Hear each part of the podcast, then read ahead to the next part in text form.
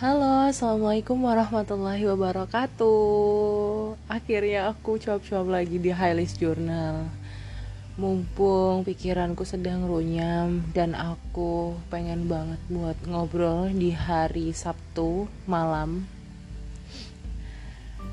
Tentang apa ya Hmm, lebih tepatnya sih tentang pasangan ya, tentang pasangan, tentang jodoh. Karena ini tuh bulan Syawal.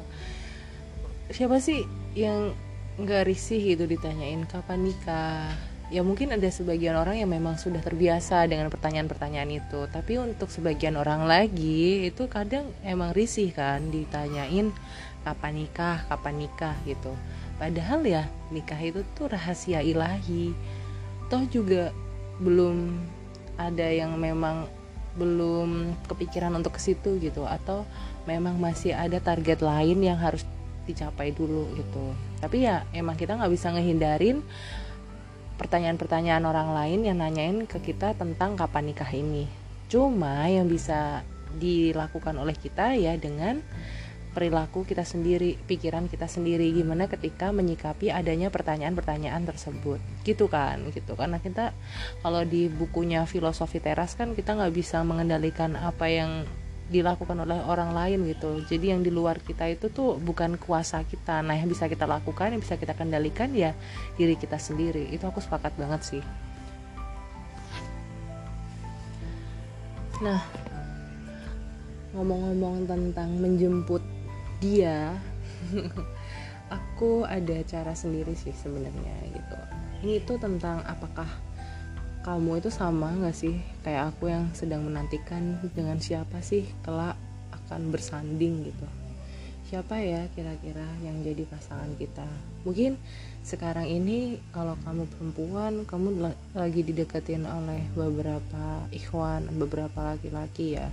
Tapi sebenarnya kamu sendiri tuh pikiran juga gak sih? Kayak bingung gitu siapa ya yang kelak sama aku? Gitu.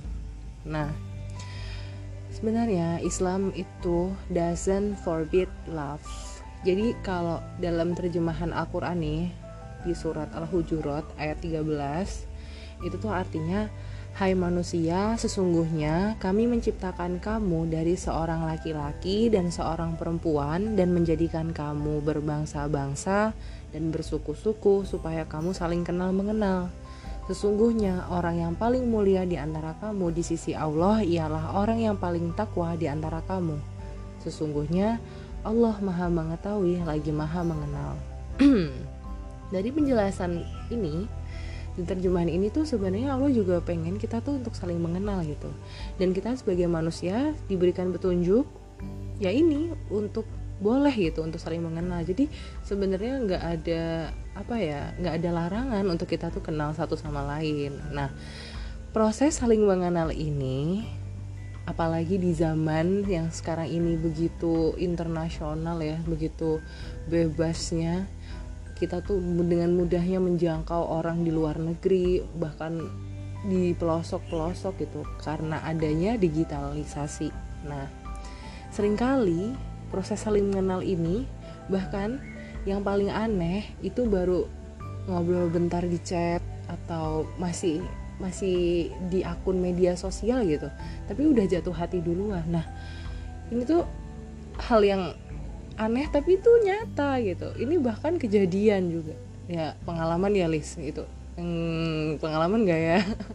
Nggak nggak. Tapi ini beneran ada curhatan beberapa temen aku yang kayak gitu gitu. Makanya kayak kok bisa gitu? Padahal belum ketemu belum apa tapi udah jatuh hati duluan gitu. Jatuh hatinya dari mana? Ya itulah. Oleh karena itu tuh sebenarnya dari rawannya dari proses saling mengenal yang kita memang dikasih petunjuk sama Allah untuk saling mengenal Allah juga memberikan paket lengkapnya. Petunjuk juga untuk kita menanggulangi ketika adanya sih perasaan-perasaan yang timbul gitu. Itu fitrahnya kita kok. Kita nggak nggak mengesampingkan itu dan aku pun nggak menolak itu untuk misalnya enggak kok aku nggak jatuh cinta atau apa gitu. Itu tuh fitrahnya kita kalau kita tuh juga punya perasaan dan itu normal ya kalau misalnya laki-laki suka perempuan perempuan suka laki-laki itu fitrah yang normal gitu. Yang kalau bahaya tuh yang sesama itu. Nggak ngerti lagi tuh kalau yang sesama ya. Oke kembali lagi ke topik nah Allah tuh udah ngasih petunjuk juga untuk yang kita itu kalau misalnya jatuh hati gimana sih? Nah ini udah paling sering banget didengar gitu. Oh, suratnya apa? Coba Al Isra ayatnya 32 artinya nih dan janganlah kamu mendekati zina. Sesungguhnya zina itu adalah suatu perbuatan yang keji dan suatu jalan yang buruk. Ini nih beneran ini tegas sekali loh di ayat ini. Allah itu memberikan petunjuk untuk kita kalau ngasih tahu nih zina itu adalah suatu perbuatan yang keji. Parah banget nih keji itu udah yang parah gitu dan suatu jalan yang buruk. Tapi namanya jatuh cinta itu tuh memang kita kadang nggak nggak diduga-duga gitu. Kadang ya tadinya ketemu ketemu satu biasa aja ketemu dua kali masih biasa aja tiga kali kok. Mulai kayak ternyata uh, pipinya imut juga ya cabi gitu. Terus ih ter ternyata senyumnya manis juga ya. Nah terus apa gitu ternyata. Nah itu kita nggak bisa menolak kapan adanya buih benih-benih cinta itu datang. Gitu kan. Nah jadi yang rumit itu sebenarnya kalau penyikapannya kita yang tidak bijak gitu. Ini balik lagi sama yang awal tadi. Yang bisa kita kendalikan tuh ya diri kita sendiri gitu. Nah kalau aku dengar kajiannya Ustadz Umar Nita ini bener-bener kalau aku dengar kajian tentang seputar apa ya perasaan-perasaan jatuh cinta gimana mengendalikannya aku senang banget nih sama Ustadz Umar Mita gitu.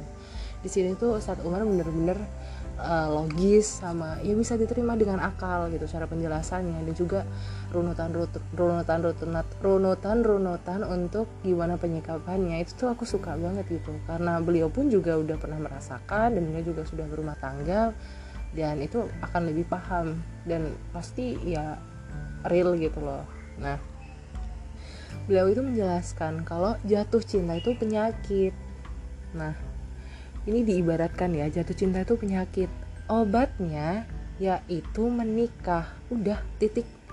Di sini Ustadz Umar nggak menjelaskan obatnya pacaran atau apa pun itulah yang deket-deketan, berduaan atau apa pun itu. Jadi jatuh cinta itu penyakit, obatnya yaitu menikah. Namanya obat itu kan sebagai penawar sakit ya ya obatnya nikah tuh ya udah gitu makanya kalau kata penyakit itu tuh kalau Ustadz Om Umar itu menjelaskan penyakit itu karena apa sih? Menjadi terlena dengan apa yang dicintai.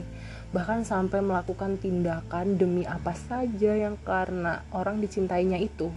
Itu real kan? Itu beneran kejadian di sekitar kita gitu. Bahkan baru-baru ini ada berita gantung diri remaja masih sekolah itu karena putus cinta gitu. Karena mau putus tapi nggak mau gantung diri itu itu karena ini bener-bener kalau kayak gini ini jelas banget kan kalau jatuh cinta itu penyakit gitu. Karena bahkan sampai bisa melakukan tindakan demi apa saja untuk orang yang dicintainya.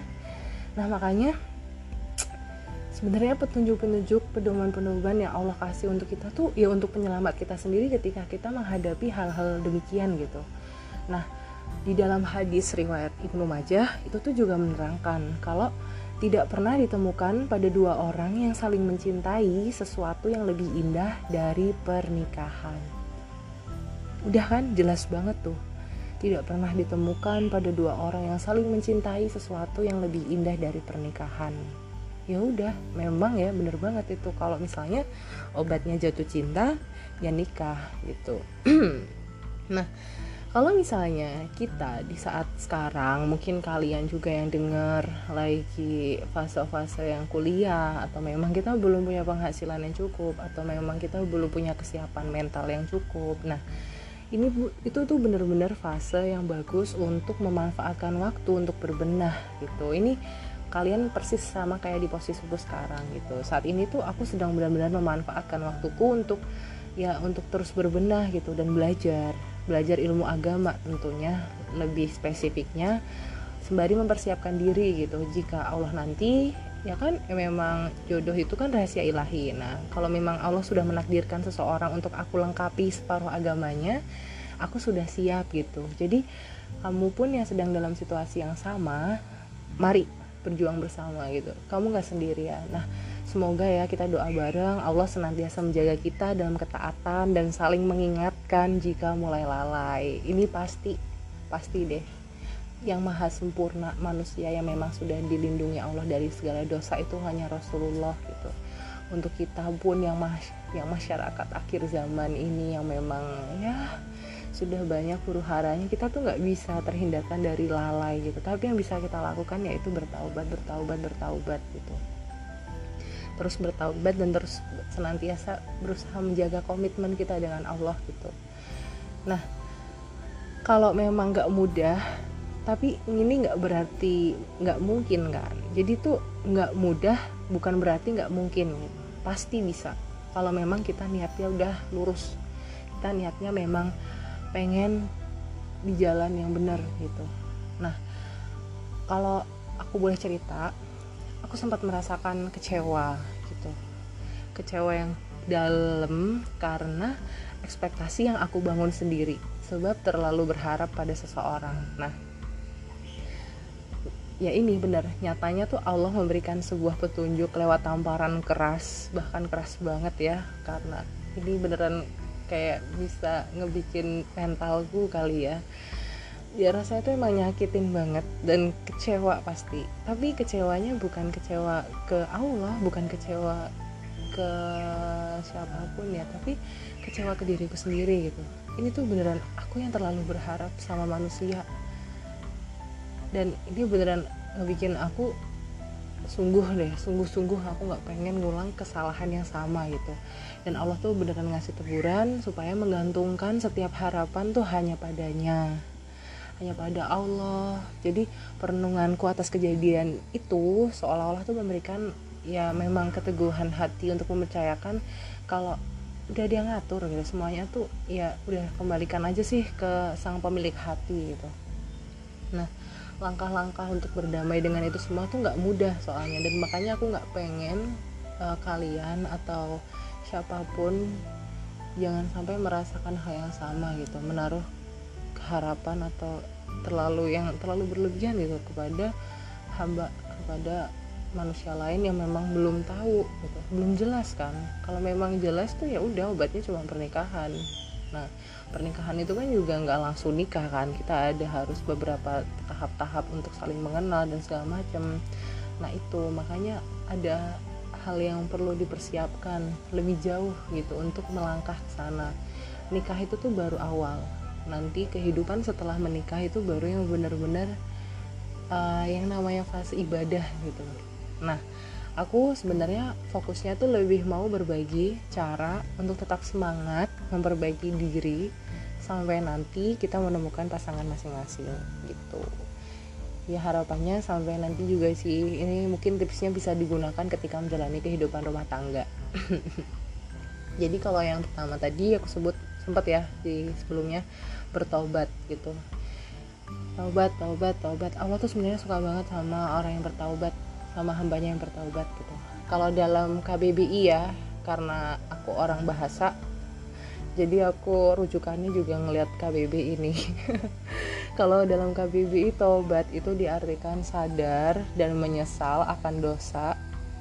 Dosa itu dalam artian perbuatan yang salah atau jahat dan berniat akan memperbaiki tingkah laku dan perbuatan nah dan bertobat ini tuh membuat diri kita tuh sadar bahwa kita tuh hanya manusia, seseorang yang tidak sempurna. Dan bertobat ini menjadikan diri kita lebih menyadari bahwa kita tuh makhluk yang lemah, sering kali kalah oleh nafsu. Oleh karena itu, tobat merupakan cara pertama yang bisa dilakukan dengan bersungguh-sungguh dan ya hmm, harapannya sih nggak mengulang kejadian serupa gitu. Nah yang kedua, yang aku lakukan juga yaitu bermajelis ilmu gitu kalau boleh jujur sejujur-jujurnya ilmu yang membuat kita mulia dan selamat Lewat ilmu, manusia akan jauh lebih bijak dalam bersikap dan menyelamatkan diri dari hal-hal yang Allah nggak seneng gitu. Kalau dalam hadis yang direwayatkan oleh sahabat yang mulia Abdullah bin Umar dari Rasulullah beliau meriwayatkan, jika kalian melewati taman-taman surga, maka nikmatilah atau bersenang-senanglah padanya. Nah, sahabat Rasulullah kemudian bertanya tentang maksud taman surga ini tuh apa? Rasulullah menjawab, majelis-majelis yang disebut nama Allah. Sesungguhnya Allah Subhanahu wa taala mempunyai para malaikat yang mereka selalu mencari majelis-majelis pengajian di dunia. Kalau mereka telah menemukannya, maka para malaikat itu akan melingkupi orang-orang yang hadir di majelis tersebut dengan sayap-sayap mereka. Ini hadis Hasan yang dijelaskan oleh Syekh Albani dalam kitab Silsilah Al-Hadis Asy-Syahihah. Sungguh ya, ilmu bukanlah hal yang main-main untuk ini. Ilmu itu benar-benar yang bisa membuat kita mulia dan selamat. Karena dari ilmu kita tuh jadi tahu, oh ternyata penyikapan kejadian seperti ini kita harus seperti itu. Oh ketika menghadapi hal yang ini kita harus seperti itu. Nah, kita tahu ini harus itu, ini harus itu, itu kan dari mana kalau bukan dari ilmu, dari belajar gitu. Jadi ilmu yang menjadi keutamaan karena diibaratkan sebagai taman surga yang dapat dirasakan oleh kita saat hidup di dunia. Jadi tuh kita merasakan taman surga sekarang di dunia itu di mana? Ya di majelis ilmu. Kemudian yang ketiga, nih ada satu yang aku lakuin juga sih yaitu berdiskusi dengan pasangan halal. Maksudnya tuh sharing dengan orang-orang yang memang dia sudah menikah gitu karena kalau aku ini ya kalau aku cari tahu di KBBI ya arti dari orang yang sudah berpengalaman tuh adalah orang yang sudah pernah mengalami orang yang sudah pernah merasa orang yang sudah menjalani orang yang sudah menanggung dan sebagainya nah ini tuh maksudnya selaras sama diskusi tadi gitu. Nah, jadi mereka yang sudah pernah merasakan menikah tentu memiliki pandangan dan pengalaman yang nyata. Dan itu tuh mereka real gitu loh kejadian-kejadian yang harus dirasakan pasang surutnya gimana jatuh bangunnya saat berjuang itu gimana. Nah ini bisa dijelaskan oleh mereka yang pernah merasakan kan dan menjalani rumah tangganya gitu.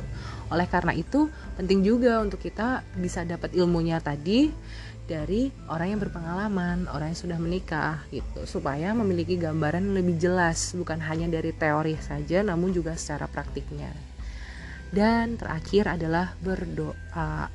Setelah usaha yang dilakukan untuk memantaskan jadi kan kita sudah berusaha nih untuk cari taunya cari tahu ilmu dan segala macam. Nah hal yang perlu dilakukan ialah berdoa gitu.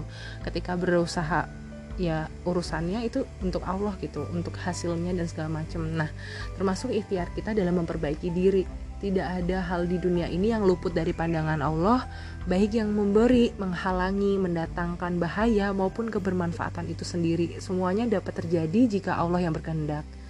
Ya kun fayakun gitu. Jadilah maka jadilah. Ada di surat Yasin ayat 81 sampai 82.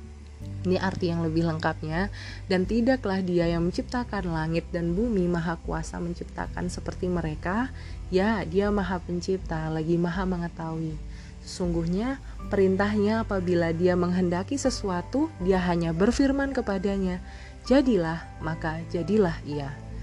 Semangat ya untuk menjemput dengan sebaik-baiknya tahu takwa. Semangat pokoknya untuk benar-benar memperbaiki dirinya gitu, termasuk mempersiapkan diri menjadi pasangan terbaik untuk pasangan kita nanti. Kita berdoa sama-sama supaya diberikan yang terbaik oleh Allah atas ikhtiar yang telah kita lakukan. Oke, okay kayaknya udah panjang kali lebar karena aku ngomongnya ini hampir 20 menit gitu. Jadi kalau boleh aku simpulkan cara-cara yang aku lakukan untuk ya senantiasa bisa menjaga komitmen dengan Allah dulu ya sebelum berkomitmen dengan pasangan gitu. Jadi diujinya lewat sini dulu. Apakah kamu benar-benar menjaga komitmen? Komitmen tuh kalau aku artiin kalau lebih luas eh bukan lebih luas ya lebih awamnya sih istiqomah ya istiqomah gitu istiqomahnya. Yang pertama bertaubat. Taubat tuh terus jangan cuma sekali-sekali aja terus aja orang manusia kan nggak tahu salahnya. Kadang nggak bisa ngelawan nafsunya atau apa gitu. Pasti ada. Terus habis yang kedua bermajelis ilmu. Yang ketiga bisa lewat diskusi. Terus habis itu yang terakhir berdoa semangat untuk menggapai takwa ya teman-teman. Doakan juga untuk saya pribadi gitu untuk aku karena aku pun juga masih menantikan siapa ya gitu. Dan semoga ya doa kita kan pengennya sama-sama nanti dikumpulkan di surganya gitu. Dan sama-sama nanti pengen punya pasangan yang bisa jadi pilot jadi direct untuk kita sama-sama meraih surganya Allah gitu. Amin ya. Dadah deh udah cukup. 20 menit Assalamualaikum warahmatullahi wabarakatuh. Selamat malam semuanya